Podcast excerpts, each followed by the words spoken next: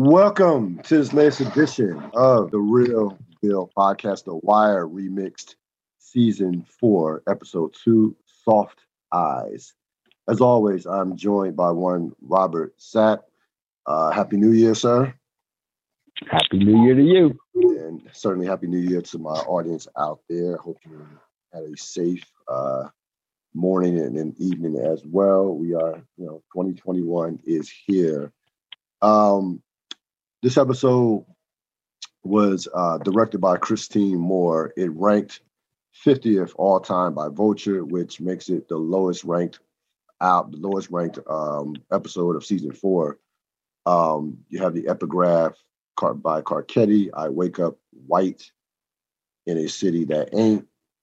And of course, you have, uh, again, the title, Soft Eyes. And, you know, I put the definition down uh, because I before this episode came out during this particular time period, I had not didn't know what that meant when I saw the episode titled "Soft Eyes" in 2006. This episode came out, so soft eyes is defined as the ability ability to see the whole thing. Which, when you think about this episode and you think about the you know the Wire, makes perfect sense and why they would title have that type have that title. Uh, themes I had everybody wants Michael We'll talk about that and speaking to us. Um, yeah, this is the episode that um, if you're an educator, you want to feel like everything that comes out of your mouth is vital and just the most important thing ever. It should be to a kid. You really want to feel that way. It's not, but you want to feel that way. But there are times during a lesson or a class, you'll say, I really, really need you to pay attention to what to this particular piece of information. I really need like really zero, you know, and that's what I felt like the writers were saying with this particular episode. Henceforth, the title Soft Eyes. Like, I really need you to listen, to watch what we're trying, to really think about what we're trying to say uh, think about what we're trying to say. And there are a number of parallel scenes and situations which will flush out over the course yep.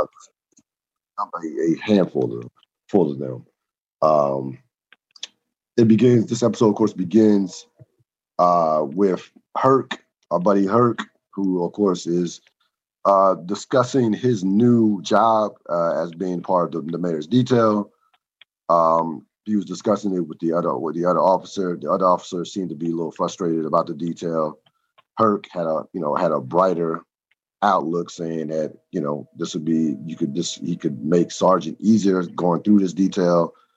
Um, and then there was a question of where where then was there was a question of where the mayor what the mayor's schedule was going to look look like uh, for the rest of the day. Herc wanted some confirmation or clarification on that. So he goes back in the building and checks to see, you know, to speak to the mayor. He runs into the chief of staff. The chief of staff, you know, gives him a half an answer, but not the full answer, and basically blows him off at the end of when Herc is trying to find out, you know, what, you know, what's what. Um, so Herc, you know, knocks on a couple doors, and then he walks into the mayor. The, the mayor walks into mayor's the mayor office, uh, Mayor Royce's office office as Mayor Royce is receiving head from uh, his secretary. Uh, again, if you notice in episode one, you saw there was some energy between the mayor and his secretary. It, it's, real, it's real subtle, but it, it, stood out the last time. It stood out this time when I watched the, the first episode. So uh, not you know so certainly if you you know get on the rewatch you can see how that blended into this particular scene. So Herc of course you know is is in is in shock. He immediately you know uh, you know closes the door sees what the mayor's doing then uh, closes the door and walks out uh, just nervously feeling you know not knowing what his future with that job is going to uh, look like. Um, yeah, this you know again, this would be a major thread in uh, this season um, in, in, regards to what transpires with this. Um, what were your thoughts on uh, on this on this opening? Yeah, I mean, I loved how you started it off in terms of um, this being about the the whole picture, and I think that's a great frame to look at this this episode uh, with. Um, I also uh, just, I mean, these are the type of episodes I love. Um, and so I, I absolutely adored adored this episode um, be, because of that because of that frame. And so when I was watching this scene, this is one of those wire moments where um, it's not ne- this isn't necessary this isn't necessarily played for comedy. Like I, I, think it, it, it, it is it is obvious that this is something that is a potential um, point uh, for for a potential pivot point um, for for the character of Herc. Um, so so you know that what struck me when I was watching this scene again, and it actually always strikes me um, when when I see this scene is is when he walks away and they pan over to all of the former mayors um, of the of the city. That's at least what I assume assume um, was were those were those pictures. Um, and um, it goes from white, white, white, white, and then finally it starts to be um, uh, African American uh, white male, and then African American men. And um, uh, the what I also noticed that as a trend last last week, and then I noticed that all throughout the episode in terms of like pay attention when they when they kind of like slowly pan on something. They're they're they're saying something visually to you. And what I took from that moment was um, there's a lot there's a lot of conversation in this in this episode um, and in last episode about um, the mayor being white and how that um, that negates his possibilities of being um, elected, which is an oxymoron in itself because that is usually a very um, uh, a beneficial thing to to be in order to get elected in this country. And so um, and so it, they're they're playing around with that notion, and they are essentially saying that um, this is a this is this is a Baltimore being a city run by a black mayor is a temporary situation. Now you can look at it as a temporary situation in terms of the wire or a temporary situation in terms of of life. And um, the essentially what what I believe the show is trying to point out to us uh, uh, immediately is that um, the system always corrects itself, and the system is not set up for people of color and and in disadvantaged situations. In this particular show in Baltimore, um, they're talking about people of color who are people of color, poor poor people of color, um, and, and, the situations that they're in and um, the implications that they want us to think about throughout this episode and throughout this season are what are the implications when the people who are in power, what are the implications for people in power?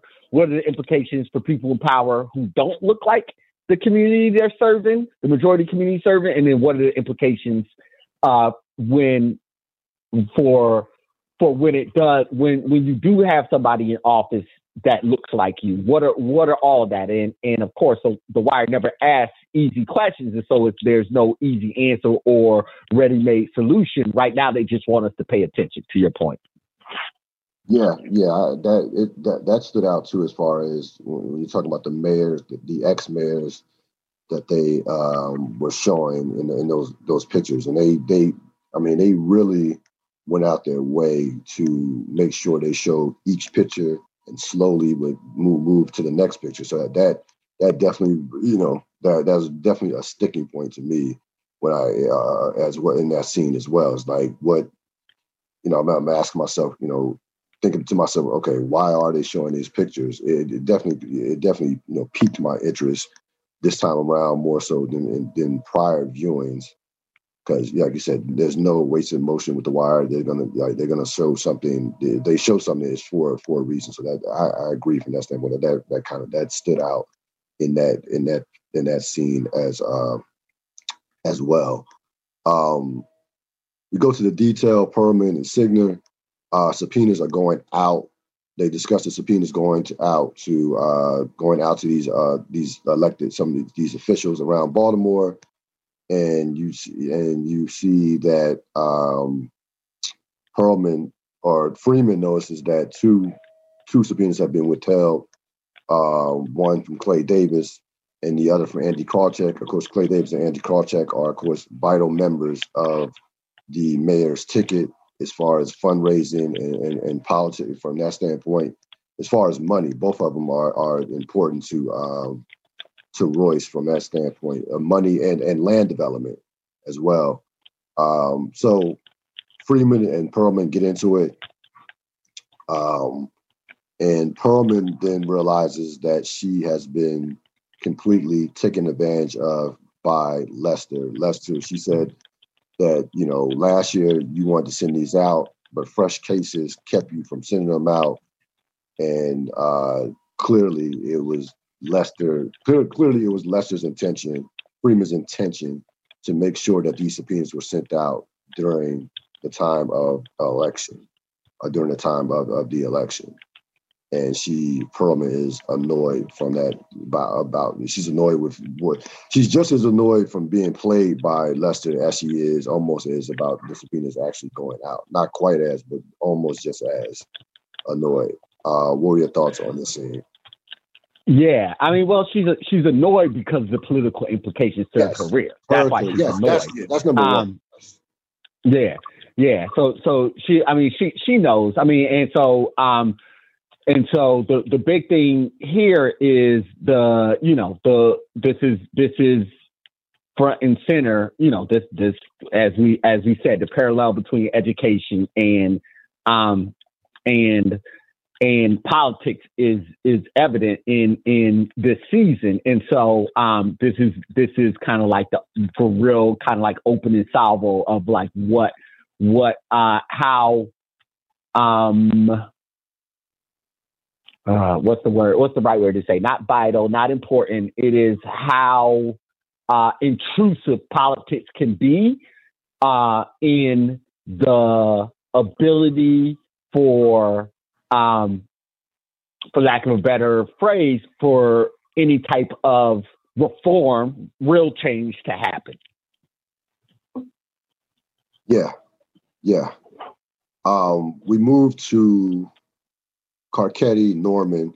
So Norman, uh, of course, his uh, his top, you know, his, his top assistant, campaign uh, manager. Campaign manager. I keep forgetting that his top, his mm-hmm. campaign manager, uh, goes and picks him up, and Carcetti is, you know, Norman is having a conversation with the wife, with Carcetti's wife. She's, you know, giving out basically the schedule in terms of the things that she's going to have to do over the course of the day and, and, and uh, over the course of the day and evening.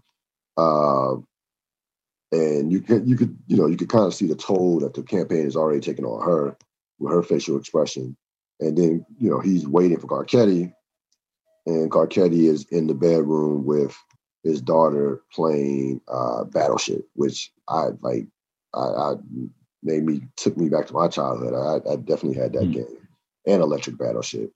Um, so he's playing Battleship with his daughter. Of course, Norman basically is like, you know, you know, what are you doing? Like, we don't have time for this. As as he asked him for about 10 more minutes.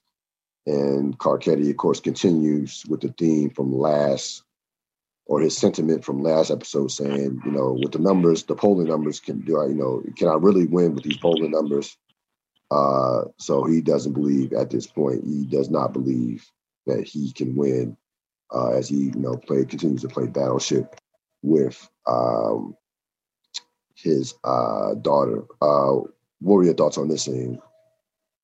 Yeah, it's really quick, but I like the word that you use, toll, um, because uh, you know, Carcetti in last season came in as uh, one of one of our reformers, and now we see where um, the process has him at at this point in time. He's very excited, very um, energetic about the idea of running and doing, you know, whatever he doing whatever he was saying he was going to do.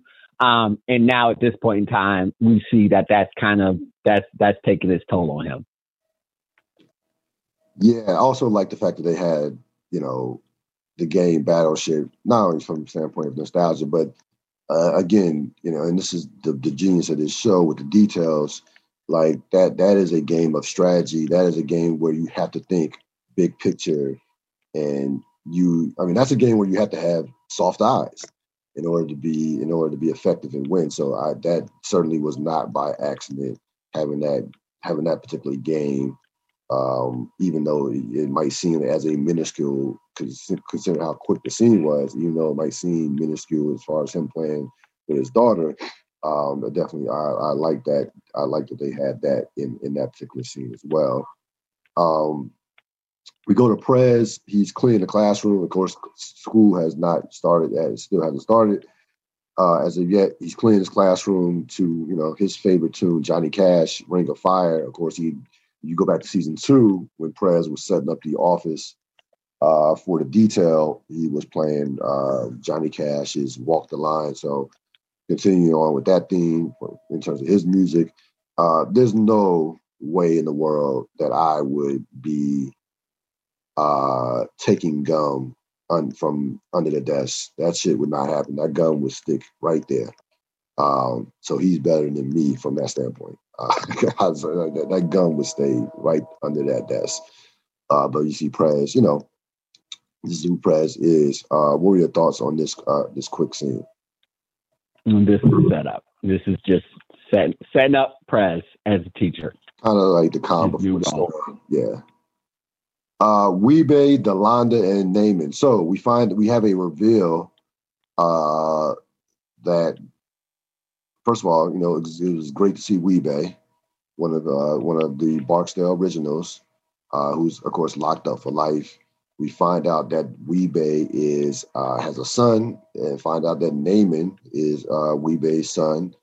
Uh, and we also meet Delonda Brice, who is not married to Wee-Bey, but took his name anyway. And of course, is, we find is the mother of Namond. And frankly, and we'll get to flush this out over the course of the season. Uh, and there, there are two characters that we get introduced to in this episode that are two of the worst people in the history of the show.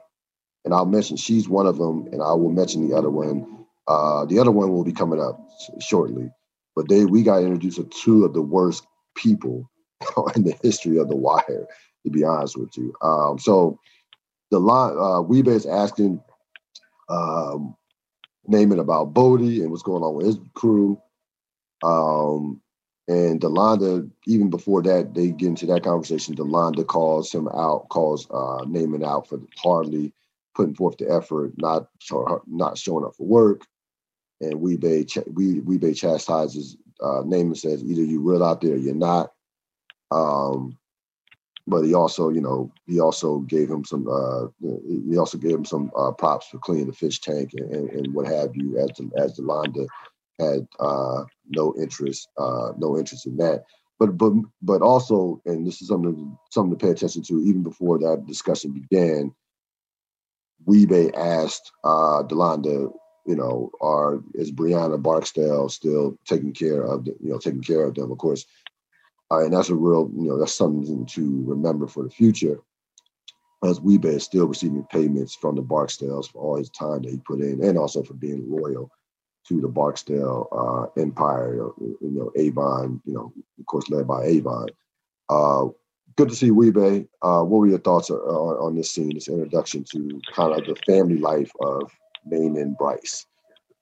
Yeah, I mean, like everything with the boys are vitally important. And I can't say why right now, but everything with the boys are vitally important because these are brand new characters. Well, I can say it like this: these are brand new characters, and um, we're, we're we're trying to figure out everything about them, their motivations, their like why they do what they do, what what their lifestyles are like, and everything like that. So it's important just from character development, and then um, it's is just important. It's just important. Everything with the boys is important. Every single scene is important, and every single scene that they're in is about them.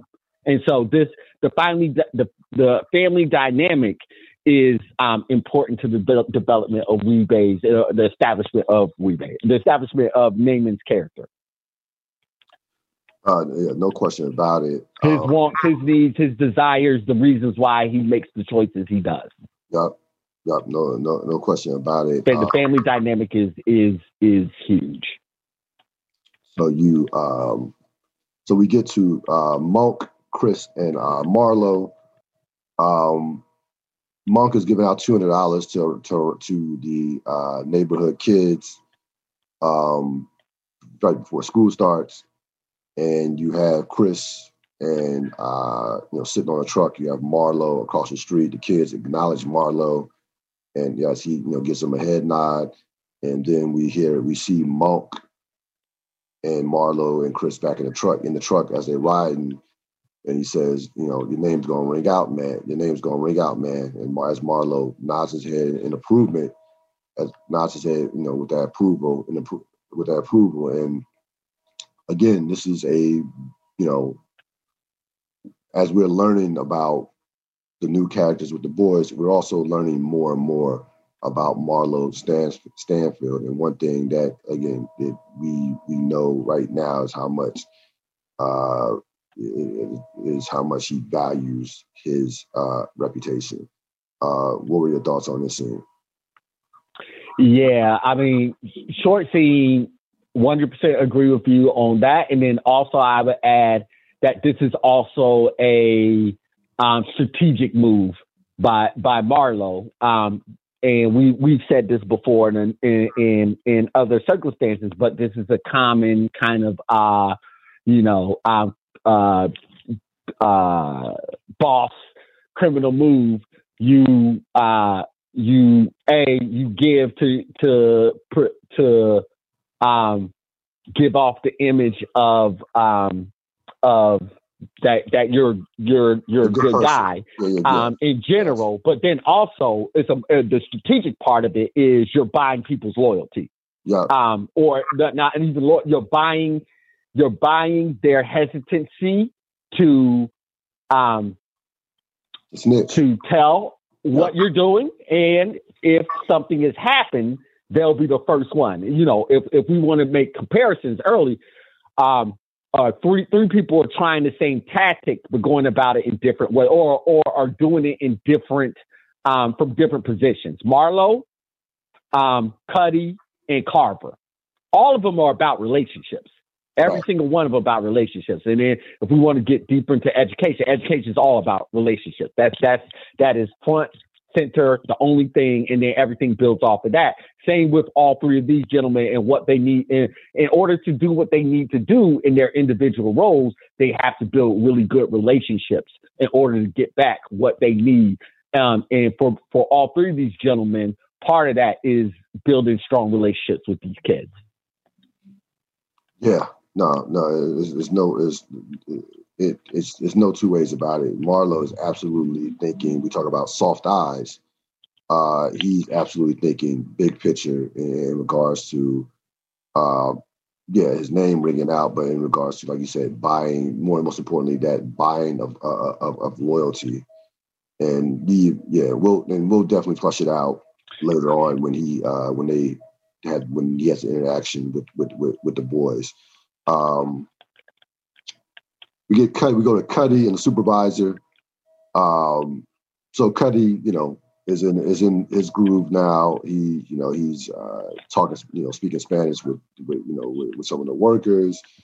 He seemed to be in a good place, and the supervisor gives him a proposition to where they could get another, you know, that they can earn more money and, you know, they can spread out and cover more ground. Um, and Cutty Cutty Cutty turns that down because of, of course, because he's involved with his uh, boxing, um, with the situation in terms of his boxing, his, his boxing gym, and how, how busy he is, he is uh, with that. Um, what were your th- this is a quick scene, but what were your thoughts on this scene?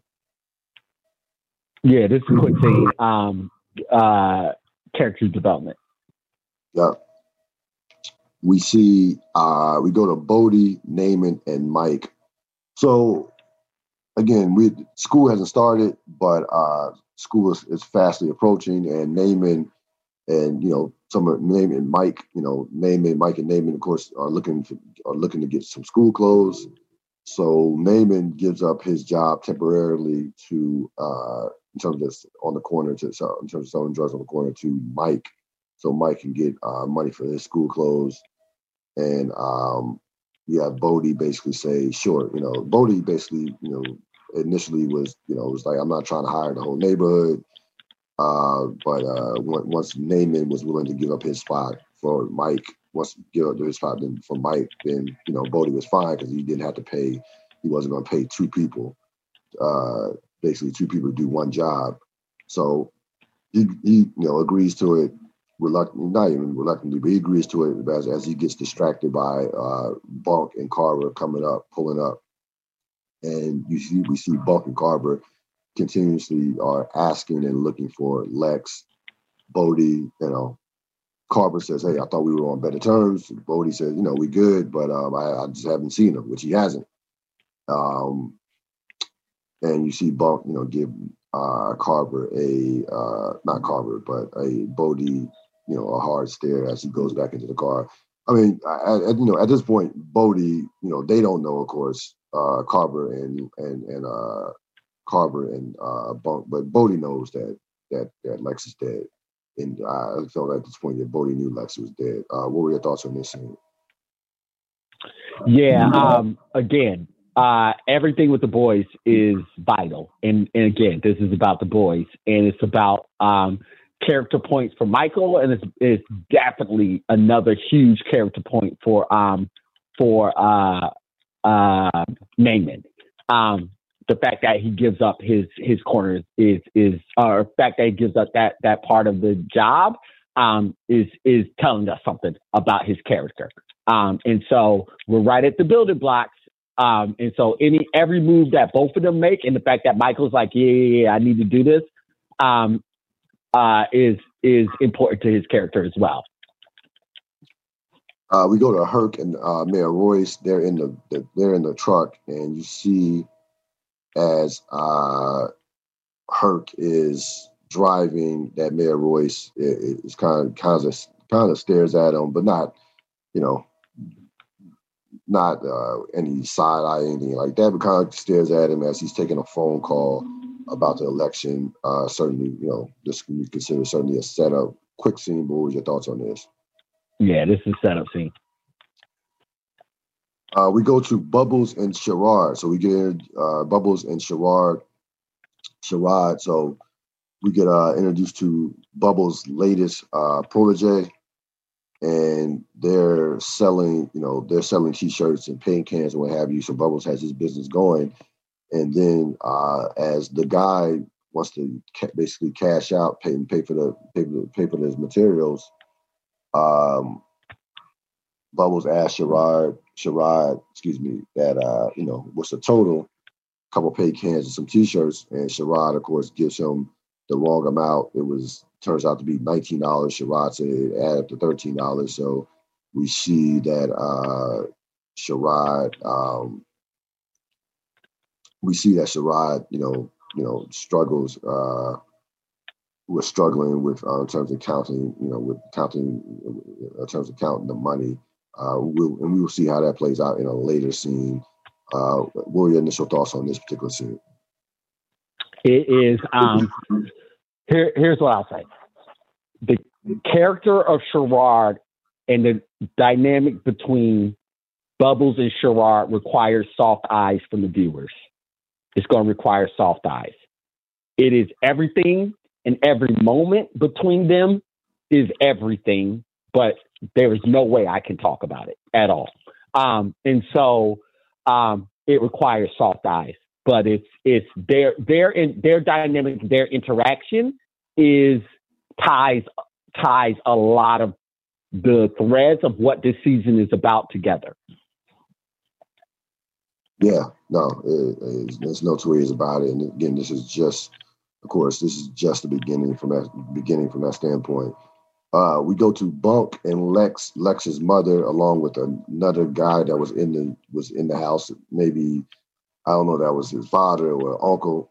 Um, so Bunk, of course, is looking for Lex. Um, tells the mom, "I don't. I know that he sells drugs. I don't care. Yeah, he sells drugs. I, you know, there was, you know, you know, she, I'm still, and I'm looking for him. and she doesn't give Bunk, of course, any uh, inf- information uh, about Lex whatsoever. The guy, the older guy that was sitting in, in the uh, living room along just uh, along with Bunk and uh, Lex's mom didn't say anything. Uh, they didn't, you know, didn't basically didn't move or didn't even acknowledge Bunk uh, whatsoever. So initially, he run, he's running into a dead end from trying to get in terms of getting more information on what transpired uh, with Lex. Um, what were your thoughts on this? Uh, this is this that scene is is completely set up, but I do want to go back to um to to um to Sherrod and and and um Bubbles. Um, it's that it's that important. And so here's here's also the other thing that I will say. Um, and I'm calling all of us who've watched the Wire, and I'm calling myself out on this. Um, when we think about season four, we usually think about the four boys, and we don't think about Sherrod. What does that say about us? I, I, think about that. What does that say about us? That we don't include Sherrod in that picture. And I think the show's I think the show's making that point. Yeah, no, that that that is a yeah, yeah, that's a great point. Yeah, no, no, yep. that, and we and as we flush out the season, we definitely will definitely will uh uh give spend a lot spend a lot of time on, on, on the Sherrod character because I, I, have a feeling they would you know as a, another viewing it definitely he definitely will will stand out um, even even beyond the four even beyond the four boys. Um, we go to Carcetti and the police union and with Valchek.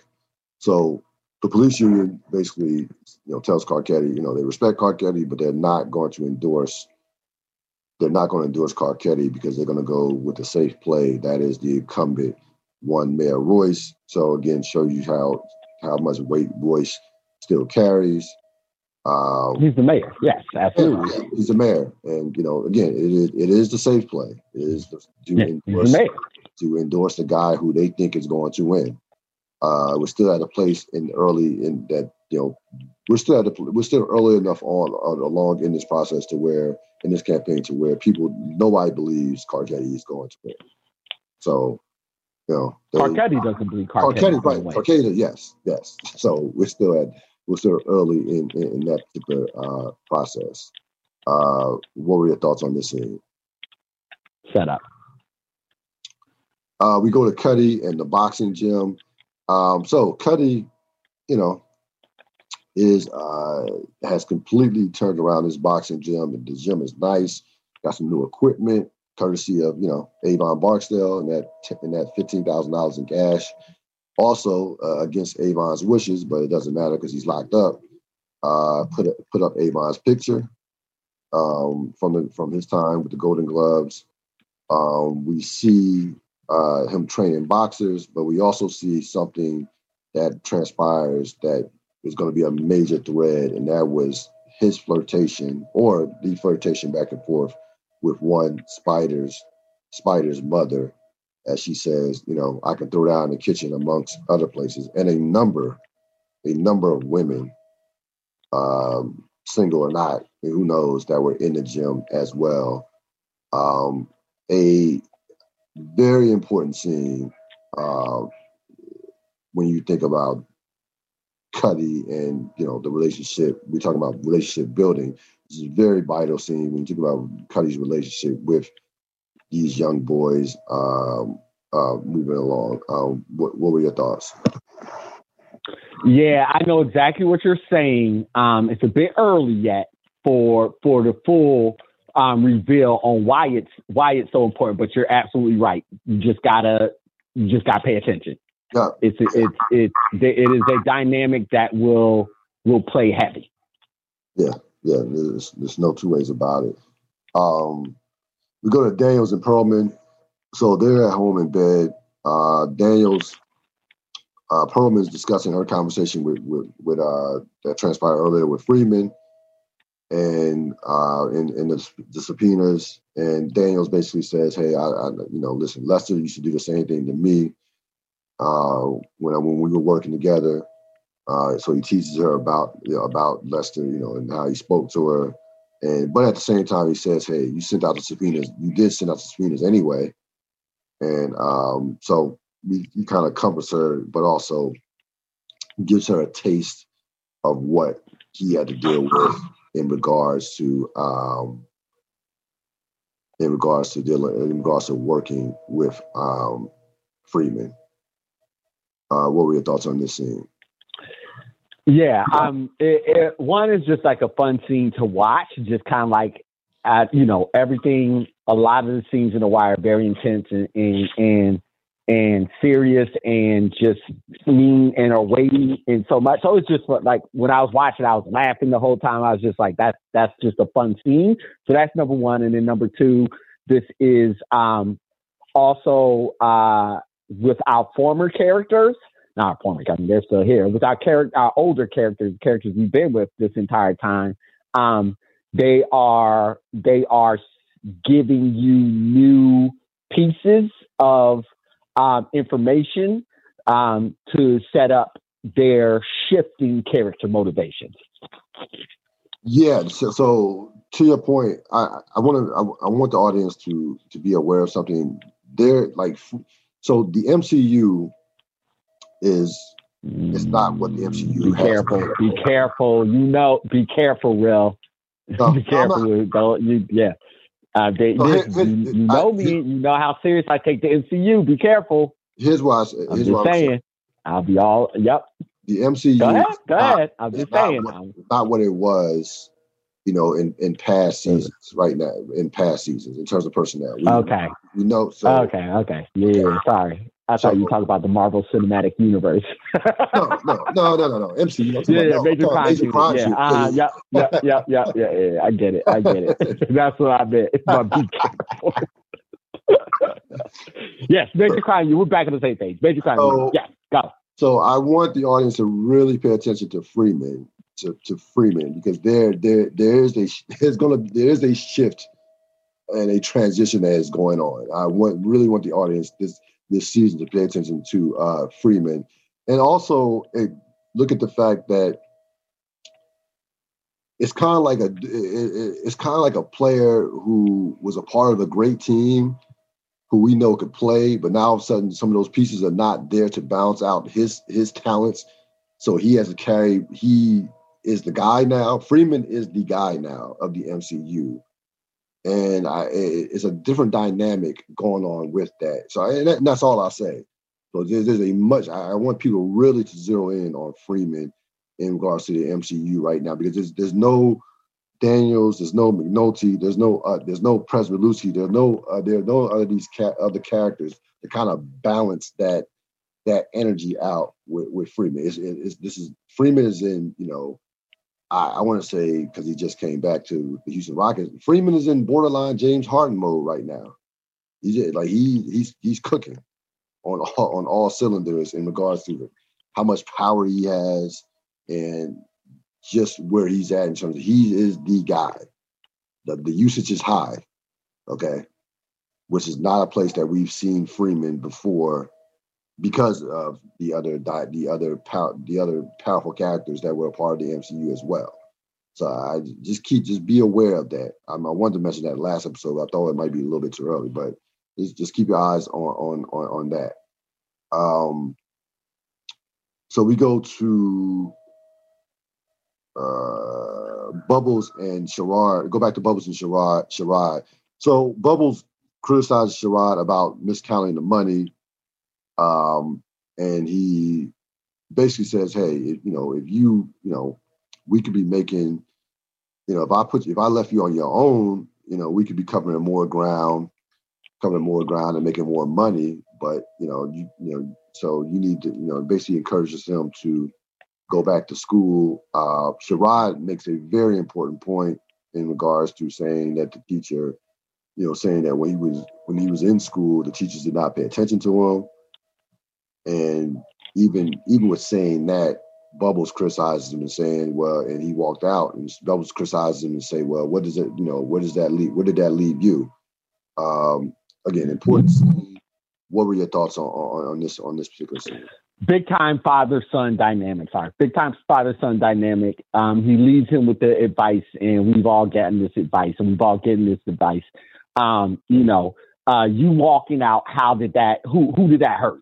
Is the teacher hurt by that? Or is you hurt by that? I know I got that that conversation yep. a few times. Yep. Um, and so yeah, yeah, father son setting up, showing huge time father son dynamic here. So it's it's in this is this is another soft eyes um, with with these two. Yeah, yeah, there's no question about it. So we move on to, um, and again with the parallel scenes you saw earlier, uh, supervisor say, "Hey, we could be covering more ground uh, if you had another truck. We had a mm-hmm. truck. Now you see Bunk, not Bunk, Bubble saying to Sherrod, "Hey, we could be covering more ground if you were better at math."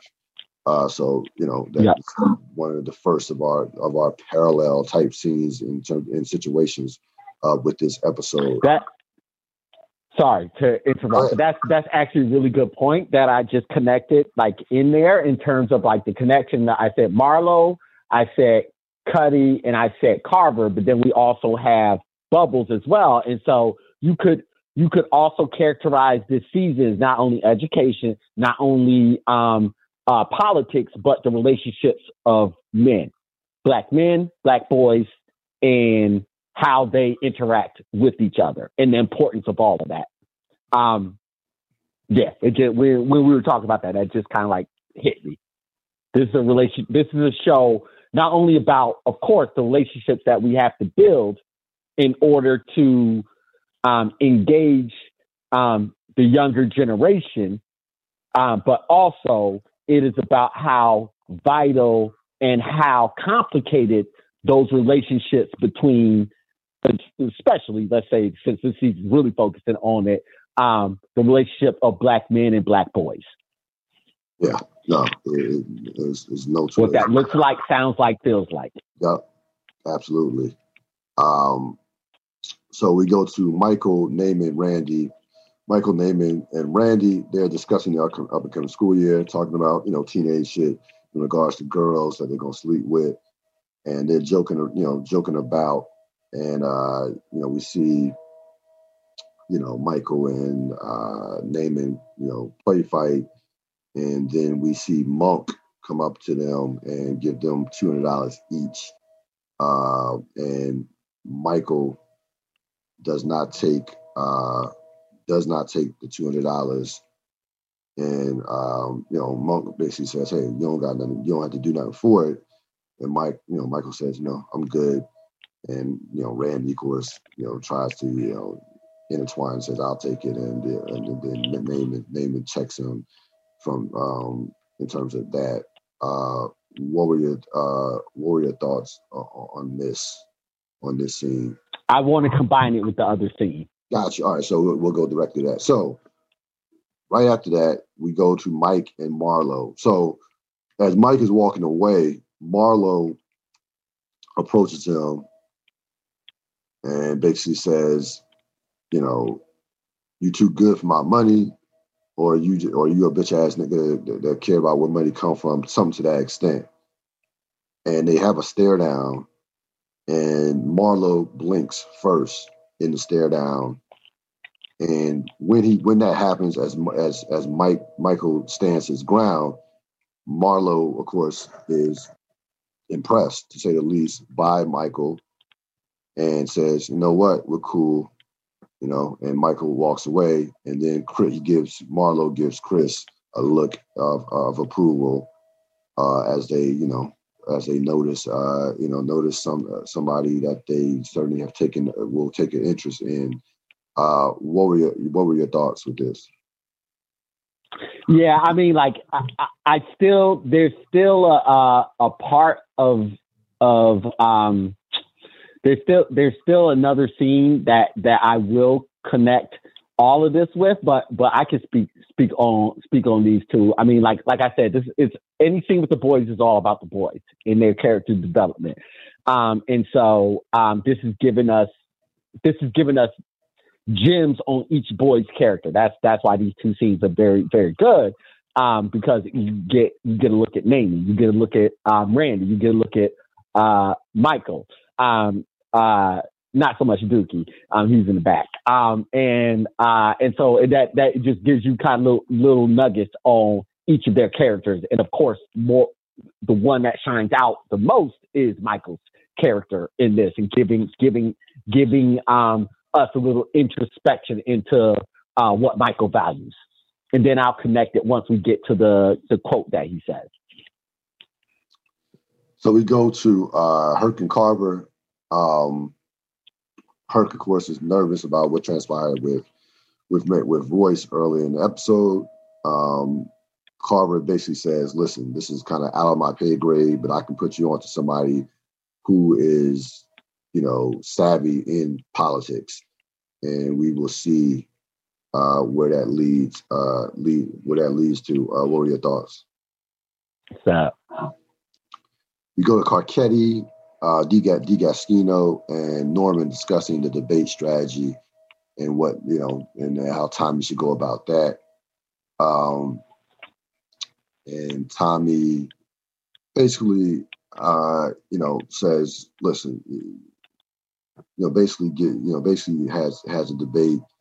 has that down, you know, down to a T as far as what he's going to do and how he's going to attack Royce with Royce if Royce comes at him with, with certain with, you know certain topics and, and what have you. So he has that memorized to a T, but he basically still says, "Hey, I still wake up in the city white. I still wake up white in a city that that's not." Uh, what were your thoughts? Yeah, I mean, uh, obviously you see the setup, but but I, I'll set the stage a little bit. I mean, like so the Carcetti character, like I said, he'll he'll he, he's the most important old school character in the, in this season. It kind of revolves around him, especially the whole political um, angle. Um, and so, um, uh, obviously, this is this is obvious because it's the second um, uh, episode in a season that um, we know it's not over. So it's setting like all these scenes with Carcetti are leading up to something. So they're they're I want to say they're setting the tone for the big reveal. Um, so that that's what these scenes are functionally for. Um, the second part of it is, and we we talked about. I, want to go back to your battleship um, an analogy. Uh, is that um, it, it's further confirmation on how all these scenes are further comp- uh, confirmation on how politically savvy um, uh, Carcetti in is, which will play a huge role. So it's setting up those two two things. Functionally, it's setting up for the big reveal at the end of this episode, but it's also setting up um, the Carcetti character as how political savvy he is and what implications that will have on whatever agenda he proposes. So we go to Namond, Mike, and Randy. Uh, they discuss Marlo and Mike not taking the money. Mike says, "I'm just." Mike basically says, "I'm. I just don't want. I'm just not about owing owing niggas." Um, yeah. And take. I'm just not about owing niggas that owing. He said that owing that owing niggas ain't ain't about ain't uh, ain't me. Uh, some you know I'm paraphrasing from that standpoint. And uh, and, and then you had Namond say a line. He says, "I'll take anybody's money if he's giving it away." Uh, remember, remember that phrase. Um, and then we we uh, Donut comes up. Uh, one of the other friends comes up with a stolen truck Namond gets in a stolen truck and they start talking about, uh, you know, let's go down to, let's go down to Howard County and Howard County and Namond says, you know, there's Ku Klux Klan, Ku Klux Klan in Howard County. And then, uh, you know, Michael says, um, Michael says, you know, eh, that's not true. My aunt lives in Howard County. I told that, I mentioned that to you because that is a major, major foreshadowing is a major force foreshadowing. That's why I, I, bring that up. Uh, and then, of course, Donut drive. Uh, Donut, of course, drives off uh, with uh, Namond in uh, with Namond uh, in the truck. Um, what, what are your thoughts on this scene? Yeah, the line is "I ain't about that Owen nigga shit." That's the exact. That's yeah, the that's yeah, the quote.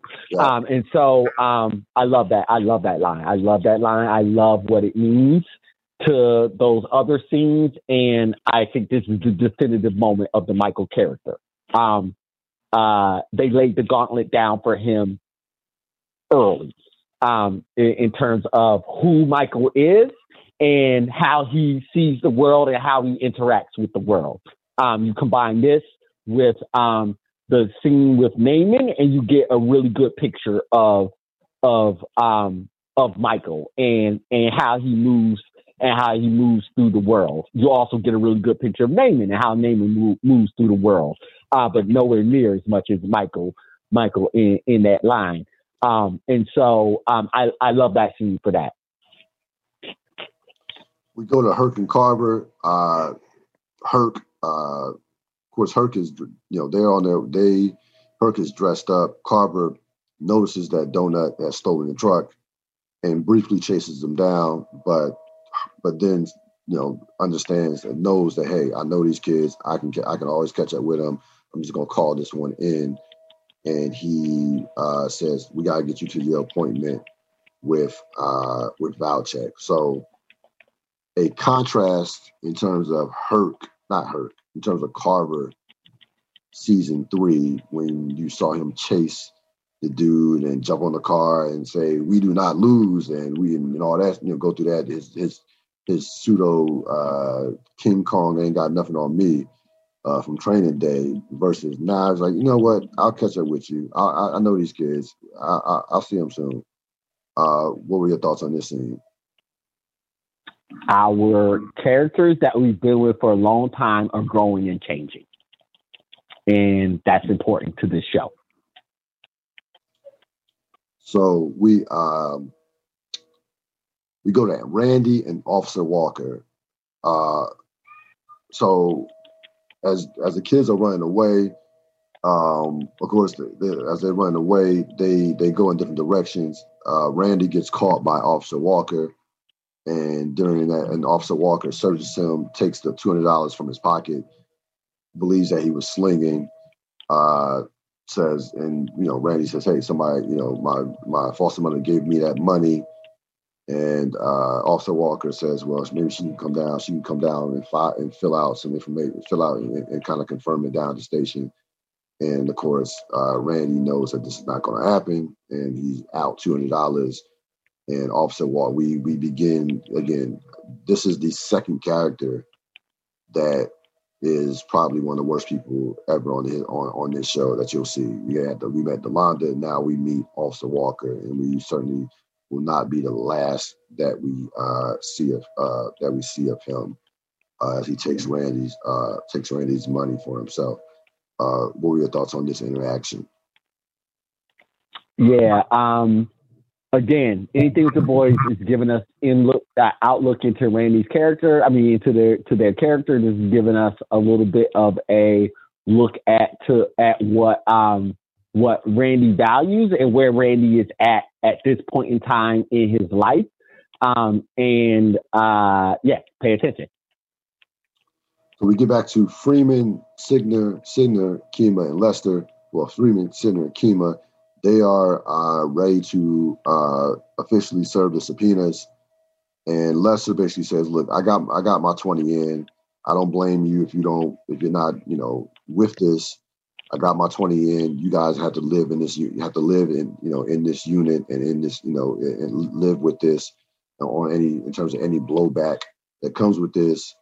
And we see that uh course, Kima is all in, and Sydnor, you know, reluctantly says, you know, I'm in, I'm in as well. And um, we see that Kima serves serves Krawczyk, and we see that Sydnor serves, of course, one Clay Davis. Uh, what are your thoughts on these on these scenes? Uh, setup, but our characters are growing and changing. Yep. Uh, we go to Marlo, Snoop, uh, Chris, and Snoop are having target practice in the woods, uh, shooting guns, along with a couple other Marlo uh, Marlo soldiers. Basically, teaching some of the youngins how to shoot, how to shoot as well, who are struggling.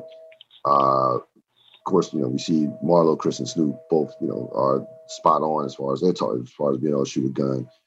Uh, Marlo gets a call. Uh, Monk get Monk gets a call from uh, a new character that we that, that we get introduced to named uh, named Andre, and Andre is is annoying Monk, and Monk Marlo basically says that you know you know let me you know that's Andre. Let me speak to you know let me speak to him, and he immediately checks Andre and says, "Don't rush me on shit." You know, you know before you say another word, watch who the fuck you talking to. I get to you when I get to you. Uh, I get to you. I, I get to you when I get to you, and then you hear Monk says, "Andre got Andre's more maintenance than both my baby mamas." So another introduction to a new character that we'll you know we'll see more of throughout the course of the season. And uh, as we see again, as we see Marlo, uh, you know, flexing his muscles, so to speak.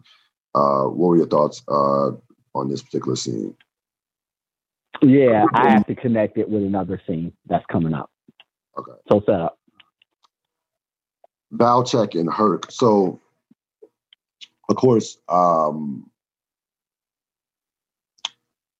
Carver introduces. Uh, of course, Carver worked with Valchek in season two, so that's that's that connection that they, uh, you know, he had that relationship with him. He knows Valchek is savvy at politics.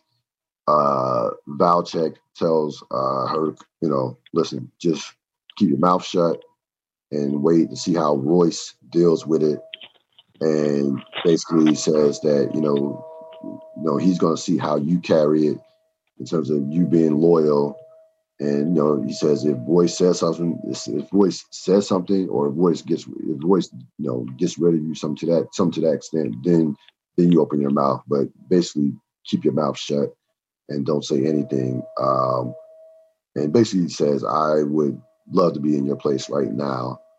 Um, I would love, I would love, I would love to be in your, your place right now. And as, uh, and of course, um, thanks him, and and Valchek, of course, uh, you know, falls out laughing uh, once once Herc uh, leaves after after Herc uh, leaves. Um, very uh, pay very close attention uh, uh, in terms of what transpires with Royce and Herc in regards to what Valchek says. Valchek, savvy savvy political person in you know in terms of being a major just has been around and you know in in terms of giving uh Herc the advice on what he should do. So there's a guy that you know had just just knows the game. Um what were your thoughts on this scene? Yeah, I, I so uh, we keep saying politics, and now we need to pull pull this apart because um, this is this is a very personal statement by both Simon and um, Ed Burns and and the create and anybody else that's uh, creating the show. And so, all right, so we got politics in its kind of like you know pure form, right? Like the political, um, the the the the actual politics, the actual political things that are going on in the city by the government, by the city government. Um, and that is represented by Royce and Carcetti and Clay Davis and that entire group. And then we have the internal politics of um, the police department or for any wherever you work. That's that's when when when you use that word wherever you work at. Um, you talk about the pol- politics of of your job and what we're basically talking about when you say when you say politics, um, particularly in the workspace, is the um, the interactions. You know, we've all been um, given this advice as we were growing up. You know, it's not um, what you know, it's who you know. Right. And so what Valchek is giving him is he's giving him career advice right now.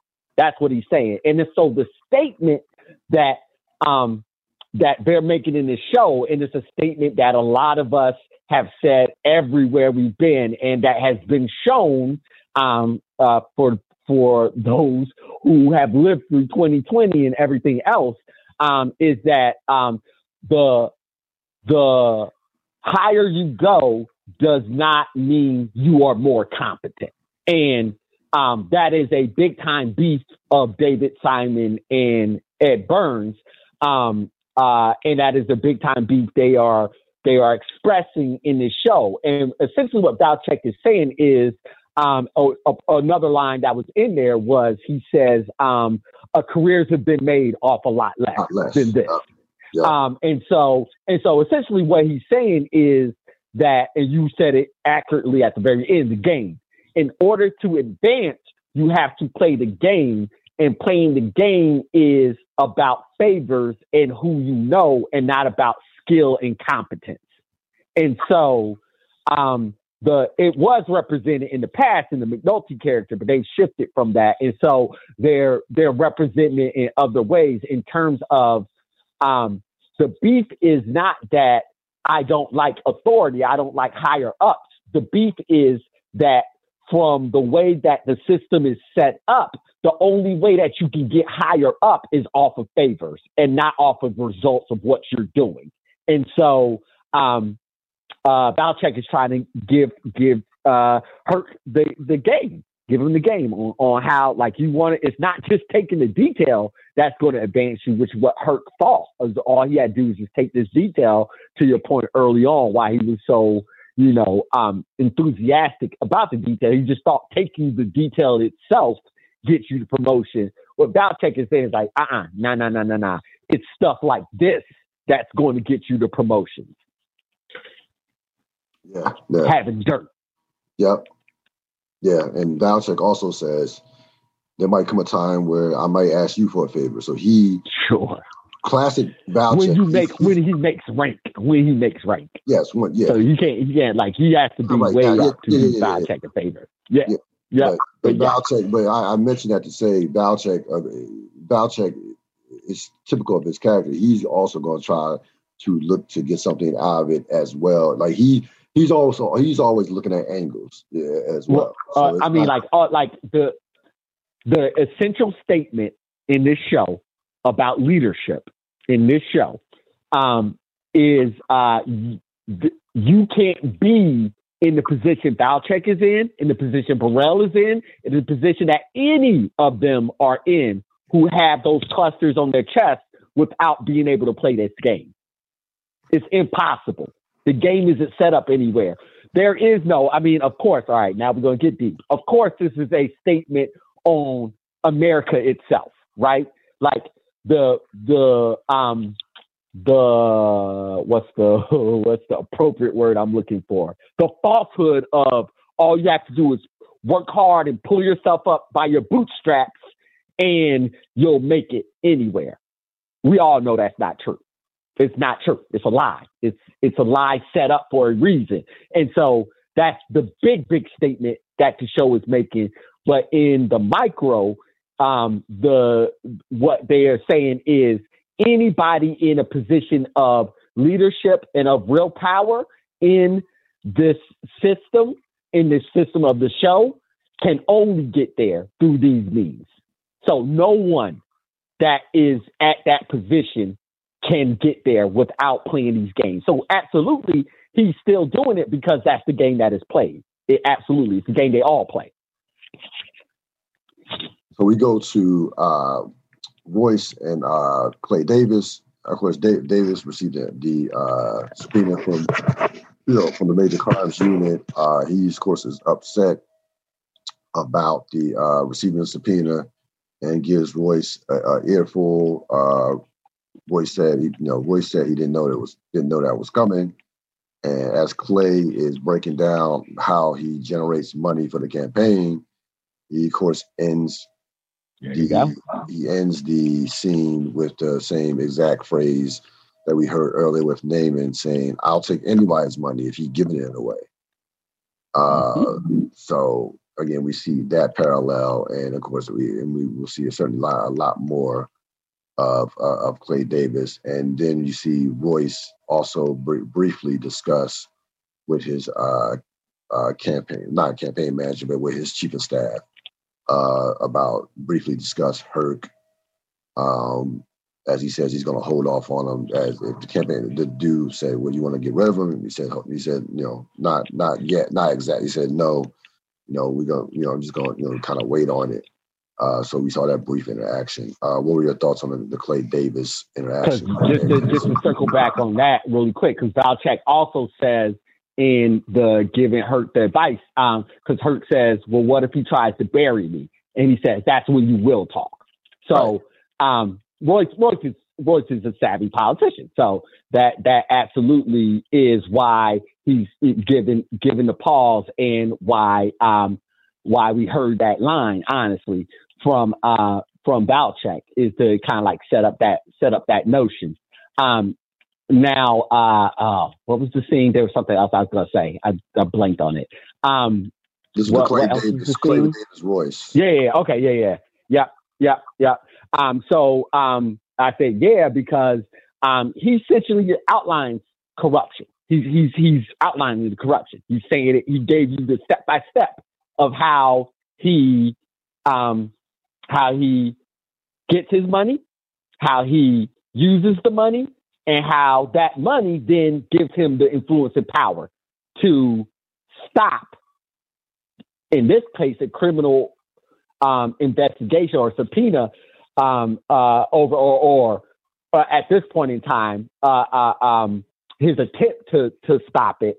Um, but also, uh, you know, how that can get him the things that he wants. So he's, I mean, like that's just a, it's just an outline of corruption. I mean, it just essentially is that. And then um, also, um, what what this is saying is um, that uh, to to your point in, in terms of two scenes mirroring each other and the importance of Namond saying that line and Clay Davis saying that line. The drug game is a hustle. The political game is a hustle. Yep. They're one and the same. All connected. All connected. Yeah. They're one and the same. Not even all connected. They're one and the same. There is no difference. The only difference is how the people look and how much money they have, um, and other factors that will be outlined, have been outlined, and will be outlined, but they are one and the same. So we go to uh, Randy, and Dookie. Uh, with uh, along with Donut, they discuss officer. Uh, they discuss you know what transpired in terms of uh, Officer Walker. Uh, they acknowledge that you know Walker is is, is shady, um, and you have uh, Carver approaches them, gives them a warning, says you know as he says, yeah, I know your name, it, and uh, gives them you know a fair warning about uh, about stealing uh, about stealing cars. Um, or about stealing any type of vehicle for, uh, for that matter. Um, what were your, what were your thoughts on Carver's exchange with uh, with the boys? Yeah, I was going to say essentially. I mean, the scene is set up, but it's important. But you pointed out the important part of it is the interaction between Carver and the boys. He reiterates what he said to um to uh Bunk way back um way back in last episode where he was like um you know I know where they all stay and live and so I mean like then like let's let's like so essentially he's letting the boys know that um that I know where I know I I know where all of you live. Stop doing that. And um you know if we're going to draw the parallels between um what we do in education and then what the what what is going on in the show. Um, I'll absolutely say I've done things like that where it's just like you you want to like because you build the relationship in order to um, get them to listen to you. Um, uh, in my in in my case. Um, and so uh, and so you you then use that to hopefully stop them from from doing the stuff that is the most damaging things to them. Um, and so um, that's what Carver's doing right now. Like, of course, he knows he can't stop anybody from stealing a car, but he's putting it out there. I know where all of you live. I know where you hang. You know that. Um, uh, I, if you steal a car, I will know it's you, and I will come right back here to you. So don't steal the car. He's hoping that that plays off again. Um, the race relationship between black men and and and boys, and black boys, father son relationship. You know, big brother, little brother, mentor mentee, however you want to however you want to frame it. Um, there's a lot that's that's in there, and there's a lot that's in that statement. And any of us that have had, that either have been the mentor, mentee, father figure, teacher, whatever, however you wanted the authority figure. And on the flip side, the, the when we were boys, have had similar statements like that. And the idea and the goal is not that Carver's like, I'm going to mess you up. Um, because I'm going to mess you up and be scared I'm going to mess you up, but he's hoping the threat of that stops them from doing something stupid, which is what we all try to do. Yeah. And it never works. it never works because they're kids. They're kids. They're kids. Yeah, they are. Kids. And they and they have to make all those mistakes. Yep, it's part of the experience. Uh, yep, it is. They uh, we go to Bunk uh, Holley uh, discussing Lex's uh, murder, and you, you know, Bunk says, you know, clearly he knows that the Lex's mom was lying, and but he says there was there was a different type of energy than than normal when a mother lies for her son. So he mentions that. Then we see them wait for a call, and Holley, you know, says if I pick it up and it's a murder, you know, should I pick it up because it's a murder or it could be something else? So Holley decides doesn't pick it up. You see Norris pick it up, and uh, Norris, of course, they say that the guys were shot that it was a murder. So Holley, at that point, in at that point, feels relieved that he doesn't have to that he's not the primary on a on a murder on a murder. We'll see how that transpires throughout the course of this episode as well. Uh, what were your thoughts on this scene? Yep, this is all set.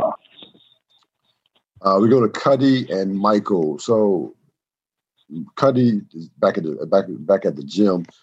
Cutty's watching Michael hit the bag. He's impressed uh, with Michael. Um, you know, with Michael hitting the bag, and um, as he's as we see another uh, as he's approached by another woman who treats him the food, uh, who treats him the food as well uh, as well. So quick scene, but again, Cutty now had now has his uh, now recognizes Michael as potentially to be a uh, to be has the potential to be a good boxer. Uh, what was your thoughts? Uh, yeah, again, this is given more a little bit more character development with Michael. This this this requires again that theme a little bit little bit of softer eyes um, in, in order to see where they're going at at this point with it. But it's character development on Michael in a, in in a couple different fronts. Absolutely. Uh, so we see Holley and Norris. They arrive at the murder scene. Uh, the guy, uh, the guy, you know, was dead, and but before he, you know, before he died, the guy said, you know, you know, who shot you? And Holley jokes. He said, a man. The guy, the other guy told him. The other officer told him that was on the scene and said, a man with a gun, and of course Holley cackles at, at, at that at that saying. Uh, again, this will be a major setup for uh, for a future scene and also uh, future episodes for that matter. Uh, what are your thoughts on this quick scene? Yep, setup. We go back to Freamon and Kima. They are listening to the wire uh, with Marlo's conversation with our old face Andre and they will uh Freamon's able to recognize that the guy that Marlo ranked um, ranked uh, Monk and able to make out to, to decipher that you know this, you know and able to determine that that was Marlo uh, there was Marlo on the on the wire and you know they you know are kind of surprised that he was you know they were kind of surprised that he was on the phone uh speaking on the phone and uh you know and Kima thinks that that was, you know, thinks that that, was a bold move of Marlo to be talking uh, on the phone. Uh, what, what were your thoughts on this scene? Mostly, oh no, okay, yeah, yeah. Sorry, uh, I was gonna say mostly set. No, the other scene was completely set up for this scene. That's that's why that scene was there in order for for this to happen.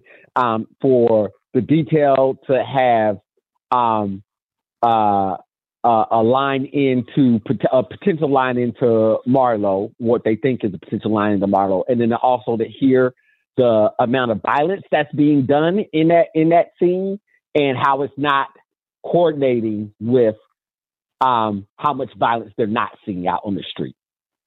Yeah, yeah. Um, we go to Bubbles and Sherrod. So they're back in a. They're living in like in in, in, this shed um, and Bubbles thinks Sherrod was asleep uh, as he's you know about to get high. Uh, but Sherrod, you know, Sherrod, Sherrod was not asleep. And Sherrod explains, says, you know, basically says, you know, I'll, I'll go to school. Uh, basically says, I'll, I'll go to school and follow, you know, the advice that Bubbles had given him early, uh, earlier in the episode. And this was a very, I thought this was a very just it was a sad scene because it, it, was sad from the standpoint of you still, despite the fact that Bubbles um, has his own business, and seemingly, Yeah. I- seemingly yeah, yeah, he, he's not going to be. Yeah, he's not. you, you were being kind with Yeah, the word business. That's all I'm saying. you're being kind. But you see, Yeah, you're being very think that kind. bubbles. You think that bubbles is uh, on the way up, but it just goes to show you that Mm. with addiction and drug abuse, that you know that that you know that that just that you know you're going to be on that roller coaster, and it, you know things are not as on the is on. I, I thought I thought it was a sad scene. Things are not as good for Bubbles as as as it may have seemed earlier in the episode, or even earlier in the season, or even last last episode. So I thought it was, you know, I, I thought it was important for them to show that from a standpoint of just how, just in terms of dealing with uh addiction. Um, what were your thoughts? Yeah, I appreciate your loyalty and your feelings for Bubbles, but um, like I said, when the kids are involved, it's about them, just like in life. It's just about the kids. Um, and this honestly isn't about Bubbles at all on this one, um, because it is, you know, again, like this this theme, how mentors, mentees, uh, you know, the why why can't I find the the word that encapsulates everything I want to say? Um, uh, for lack of a better word, particularly less when we talk about Bubbles and Sherrod, I can use the father son dynamic. And um, we've all heard it do what I say, not what I do, right? And so um, that's the part that broke my heart in this scene. I get your point about addiction, but I'm thinking more about the dynamic between him and Sherrod and the Bubbles is saying the right words to Sherrod and wants the right things for Sherrod, but as we all know, kids younger people than us are looking for us to show them the way and they're judging us on our actions more than our words. And Right. that's the mistake that adults make all the time is if I just say enough things that sound good, the kid will follow the directions. No, you got to walk the walk as well. Yeah. And so that that is what I find heartbreaking about the scene. Uh, there's, there's, there's no two ways about it. Um, we go to Rawls and Burrell. They're discussing the subpoenas and how, you know, and basically how to control the MCU. Uh, Rawls basically just says flat out they need is they need supervision. Uh, it lack is lacking supervision. So we we we we know where that will lead to, or we'll see what that leads to. Uh, also important that they have identified uh, Freamon as the problem. Because initially Burrell said, you know, McNulty and you know, Rawls is like, no, no, no. McNulty's been gone for that unit for a year now. It is the one, it's Freamon who kind of is, is is is running things, so to speak, from that standpoint. It's kind of like the stirring, you know, it's the straw that stirs the drink. So Rawls is able to identify that and says that they are just lacking the supervision, is, is uh, lacking supervision. Uh, what were your thoughts on this scene? Yeah, the big, the big, the big part of the scene is that um, Clay Davis's influence. Like again, this show is this season is heavy on showing the implications of uh, these political moves, um, and so uh, the big thing is that Clay Davis's influence is um, is happening, and that that's that's what the scene is. That's what the scene is Well, setting yeah, up. I mean, well, I Clay mean, came Clay- in, Clay- yelled at Royce, and Royce probably and yelled- um and and, and oh and, and Royce. I mean, no, no, no, because the um the uh his assistant, I forget whatever's the mayor's the the chief deputy mayor, whatever, whatever. I like, well, I forget what that's called, but he's the one that called Royce and um and uh Burrell. I'm not Royce, Rawls and Burrell. Um, Royce talked to Clay and Car Car Karchek, Karchek, Car Check Car, right, the white guy. I can't remember his name. Um, oh, it's a K A Car Karchek. I think Car something. Um, and so Oh, Krawczyk. uh, and- yeah, Krawczyk. yeah, yeah, yeah. Krawczyk. Yeah, Krawczyk, not Car. Yeah, yeah. Um, and so yeah, the deputy mayor did did did the call to them because he already knew what I mean, like they've done this like all the stuff we saw in season one, all the things that were holding the department back, all the different things. All this has been going on for generations for since government has been invented ever. Right. But in terms of this show, this has been going on under behind the curtain this entire time. They're just um they're just unveiling it. It is now um the point of the show instead of being behind the curtain. And so this is a move that's been made over and over again. And so somebody high up with a lot of political influence had a problem with what somebody lower was doing. In this case, it's Clay Davis with the um, uh, major case squad. I'm not calling it the MCU, the major case unit. Um, and so, um, uh, uh, uh, and so that that's that's what the scene is showing. Uh, we go to what that political influence does. Yeah, yeah, no question. Uh, we go to Norris and Landsman. So Norris comes back and now it says not only do they have a murder, but they have a murdered a murdered witness. And Landsman immediately immediately goes into you know his form of you know uh, of, of, of politics, and he says bury the witness angle, bury the witness angle, with it being an election year, and then Landsman makes a call to a major. Uh, we'll find out who that major is. Uh, yep, yep. You gotta, you gotta connect those things. Yep, yep, yep. Yeah, we can't talk about it without that other thing. All right, we will go to uh, Prez and the other teachers. Um, of course, you find out that you know one of the teachers that's working with Prez, of course, it was Cutty's old girlfriend, Grace. Um, so she's she's in this scene, and you see them going over various. And you know, we uh, we certainly been here. We've been here before in regards to before the school year, going over various strategies in terms of how to deal with the kids. Uh, you see the veteran teachers giving advice on. You know, you see one teacher says, you know, keeping the temperature at certain, uh, keeping the room at a certain temperature to keep them drowsy. You see uh, Grace saying that you know keep the your lesson plan filled with with plenty of uh, you know plenty of activities. And before the uh, scene is over, you see one older lady walk up to Prez and says and says, "You need soft eyes." Um, just, I love the scene. Just you know, I, I love the scene on so many levels, and especially in regards to just just thinking about what this you know how you're going to approach the school year and and seeing the you know some of the veteran leadership of teachers who have been there before mixed in with a guy who has never taught uh, taught before. Uh, what were your thoughts on this scene? Set up. Um, it's a it's a it's a. I mean, like if if I feel like getting into the weeds of it, it is a team. It's a we would call it a content team meeting. So it's it, it's it's the group of teachers. They're probably doing a grade level meeting. So um, the all the all the teachers who are responsible for like eighth grade are getting together and norming.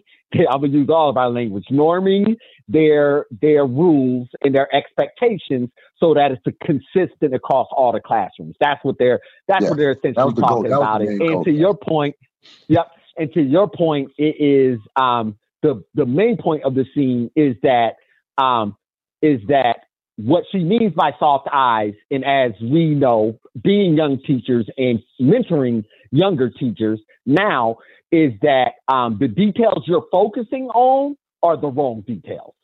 Um, gum is not your priority. Yes. Um, yes, that's what you, yeah, and, and if, if that's what you're going to focus on, it's going to be it's going to be challenging. And so that's all the different types of advice that they were they were um, uh, giving him in order to try to set him as best up for success as possible. And that's what all better teachers do for young teachers. They really do. Absolutely. And so, I mean, if you draw the if you draw the parallels, you can draw in the show what what um uh uh in a in a more weird, more destructive way, McNulty and McNulty, Greggs, and now a more mentor way, um, Freamon and Greggs. Like she was the young buck coming in there. Um, uh, uh, in in that space. So, anyways, it's it's it's replicated within the show, and we all have examples where it's replicated in our lives. We're new. We look to the veterans to help us out. Yeah, or or you should.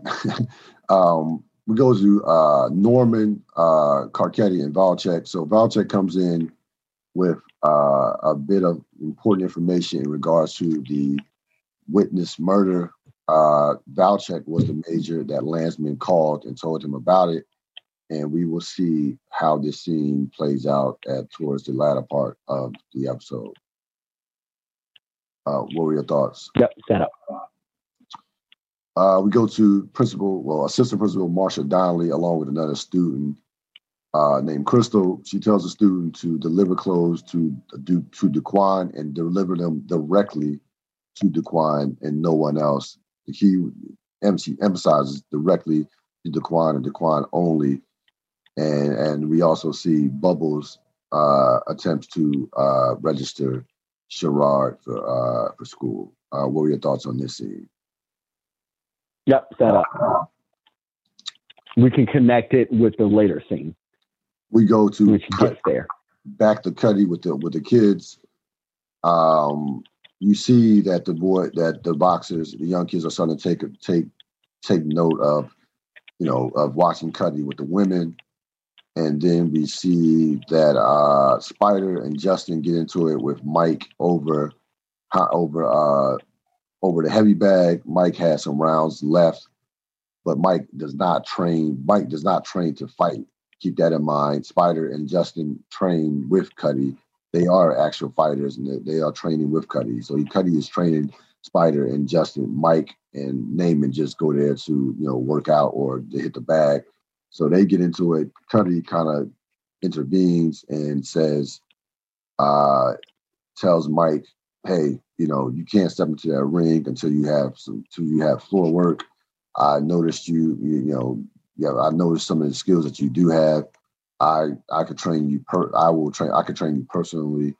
And we um we see that Mike refuses to uh to personally get trained by Cutty, but still, you know, chooses to work uh to work out, work on work hit the heavy bag. Uh what were your thoughts on this scene? Yeah, that's very uh, kind the way that you described that. That he kind of intervened. Um, that's like describing what I do. Kind of intervened. They're about to fight. Of course, yeah, he, no, he, got it, right yeah, in the middle broke, of it, up, and, yeah. and, made sure it didn't happen. It was about to go down in there. Um, so, and that's again, that's the uh, that mentor mentee um, dealing with young black boys when you're older black man. There's those you, there's you have to be dynamic in the way that you deal with them, um, and and foster those relationships. And so a part of that is sometimes you got to be you got to be the the for lack of a better phrase the dominant male in that situation because they wouldn't be able to bring themselves back from a full on fight. So, anyways, I, I just enjoyed that from that perspective right there. Um, and then, of course, the boys are involved. So this is this is about this is essentially about Michael, um, another character detail on Michael, which supports kind of his his overall. That's why that's why that line was so important. He's not he was not just saying that to Marlo. It's it's his it's the defining.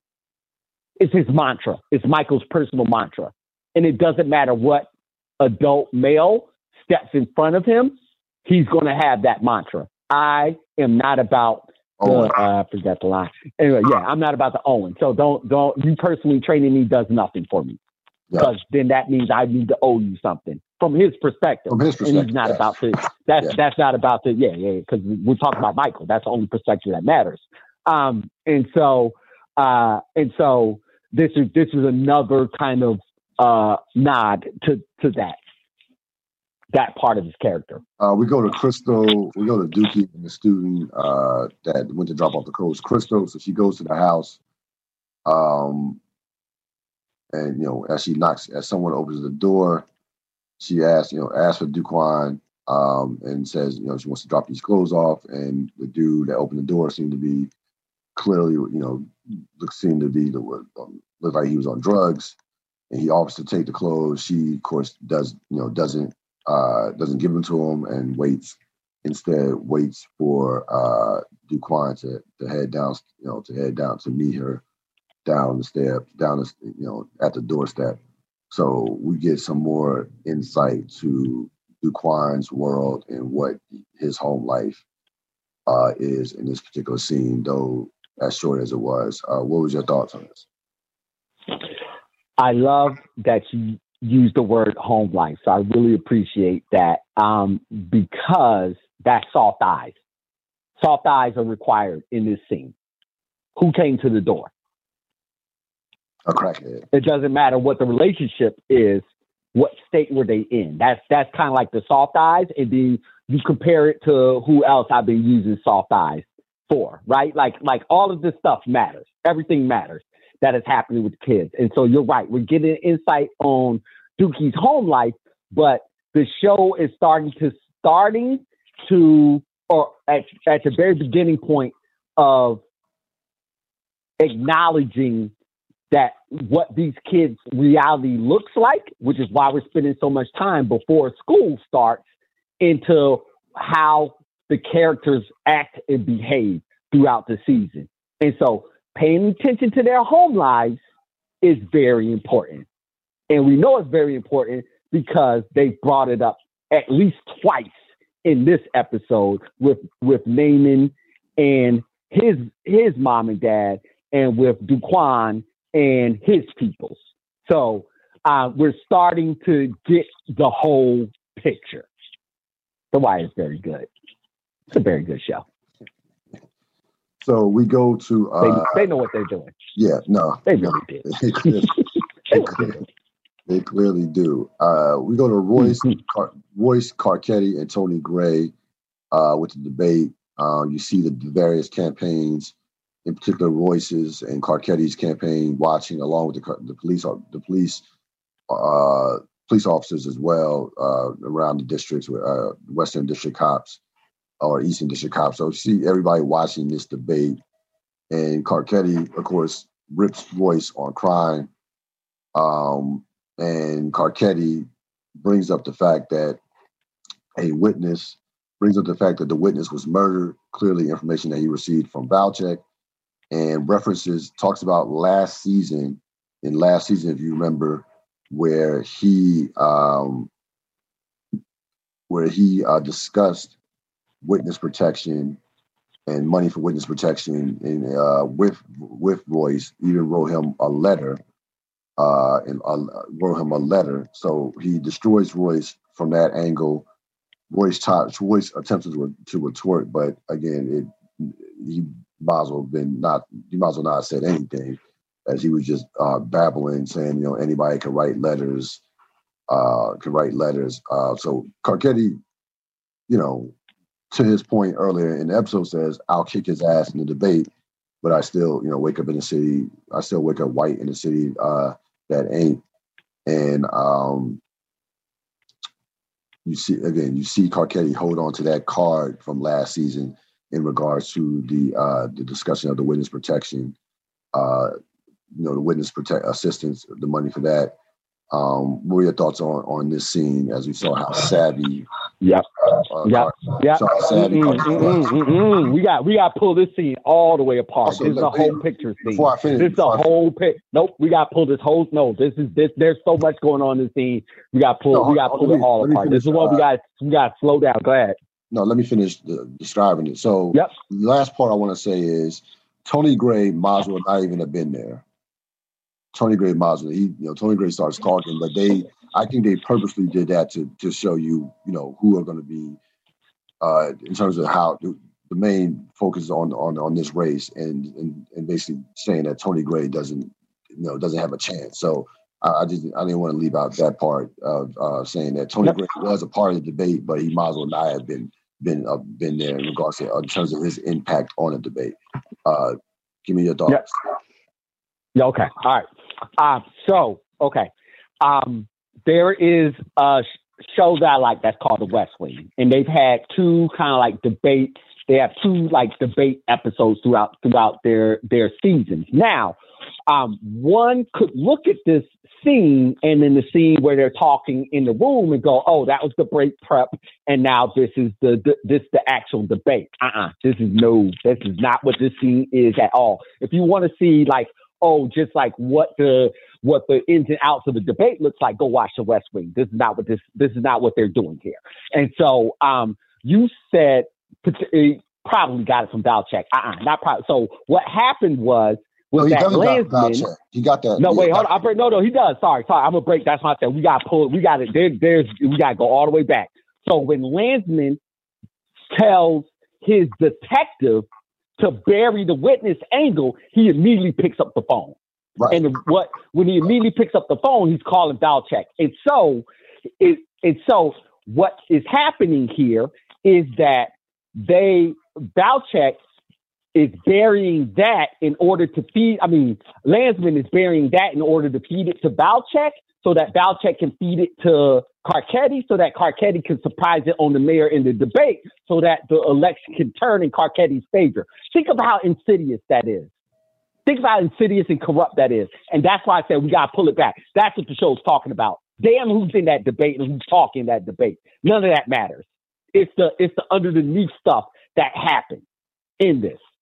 It's not the fact that Carcetti can win the debate because when Carcetti made that statement, it was before he knew about the murder.